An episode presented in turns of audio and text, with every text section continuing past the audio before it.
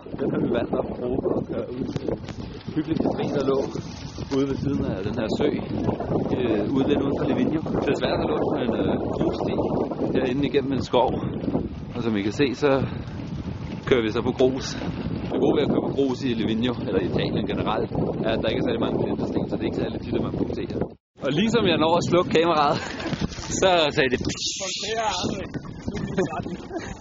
Så Lasse, han kan jo så se frem til at lappe det hjul, som han lånte i går, fordi han også punkteret i går, så han fik ikke lige lappet sit eget hjul. Nu er vi blevet trætte af at køre, og vi har jo alligevel seks kilometer op, så Alex og jeg valgte at tage den her skilift op, der går lige op til vores hotel. Men vi tror vist nok, at der er en downhill-bane ned. Det kan vi sagtens klare. Men det klarer vi på de her gode racercykler. Men det er dejligt at være doven i dag. Og nu prøver vi så at finde ned. Her er downhill-stien.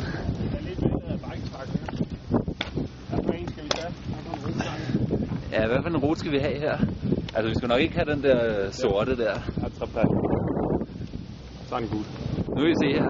Der er ikke på vej ned ad den her downhill-sti.